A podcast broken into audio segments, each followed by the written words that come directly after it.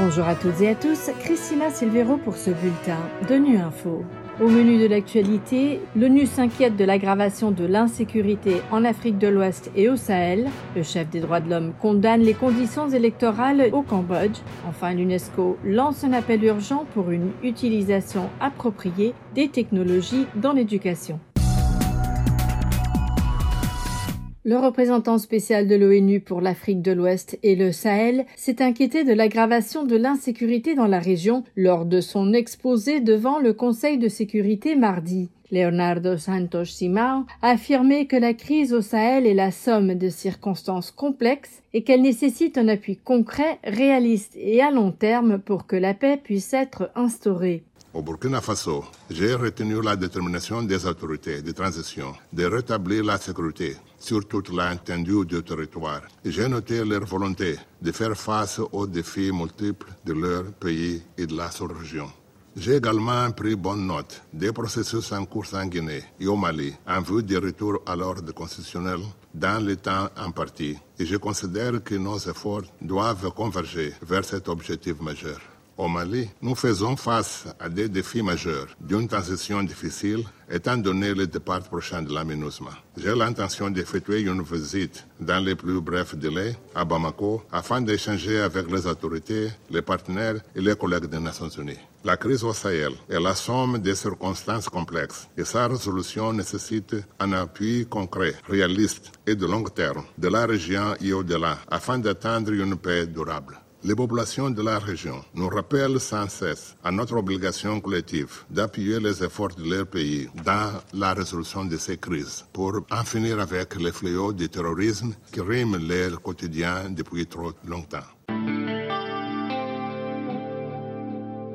Le haut-commissaire des Nations Unies aux droits de l'homme a déploré ce mercredi que les élections générales cambodgiennes du 23 juillet se sont déroulées dans un espace extrêmement restreint. Selon Volker Turk, cela a eu un impact négatif sur les droits des Cambodgiens à participer pleinement et équitablement à tous les aspects du processus électoral, Jérôme Bernard. Selon le Commissariat des Nations Unies aux droits de l'homme, des lois et des politiques restrictives ont entravé l'enregistrement et la participation des partis politiques et des candidats de l'opposition au Cambodge. Les partis d'opposition, les syndicats, les ONG et les médias ont été ciblés par des procédures pénales et autres procédures judiciaires, des menaces, des intimidations et parfois des agressions physiques. Le chef des droits de l'homme de l'ONU juge préoccupant que le Cambodge ait été témoin d'un rétrécissement constant de l'espace démocratique ces dernières années.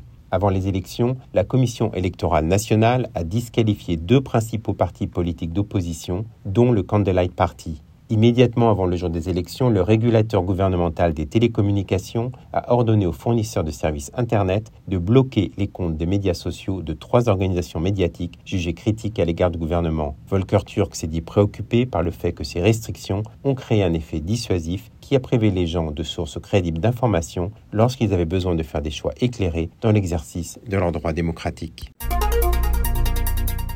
Si la révolution numérique recèle un potentiel incommensurable, des mises en garde doivent être formulées quant à la manière dont elle est utilisée dans l'éducation. C'est le message qu'a partagé ce mercredi la directrice de l'UNESCO en lançant le nouveau rapport mondial de l'organisation sur l'éducation, les technologies dans l'éducation, qui est aux commandes. Patrick Monjourides est un analyste au sein de l'équipe du rapport de l'UNESCO. Il revient sur ces questions principales. Ce nouveau rapport traite de cette question de l'utilisation des technologies, une question qui s'est posée dès 2015 mais a aussi été exacerbée par la pandémie de Covid-19. Les technologies peuvent affecter l'éducation en tant qu'intrant, que moyen d'enseignement, que compétence, en tant qu'outil de planification ou en contribuant au contexte social et culturel. Mais ce qu'on observe, c'est que le rôle de la technologie est souvent l'objet de division. Et donc le rapport explore ces débats examine les défis de l'éducation auxquels une utilisation appropriée de la technologie peut apporter des solutions, donc en termes d'accès, d'équité, d'inclusion, tout en reconnaissant que de nombreuses solutions proposées peuvent également être préjudiciables. Et on met en valeur trois conditions globales qui devraient être remplies à minima pour que toute technologie utilisée dans l'éducation atteigne son plein potentiel. Et ces trois conditions sont un accès à la technologie, une utilisation encadrée de la technologie, donc par de la réglementation, par une intégration dans les processus pédagogiques qui est très, très importante. Et enfin, la préparation des enseignants.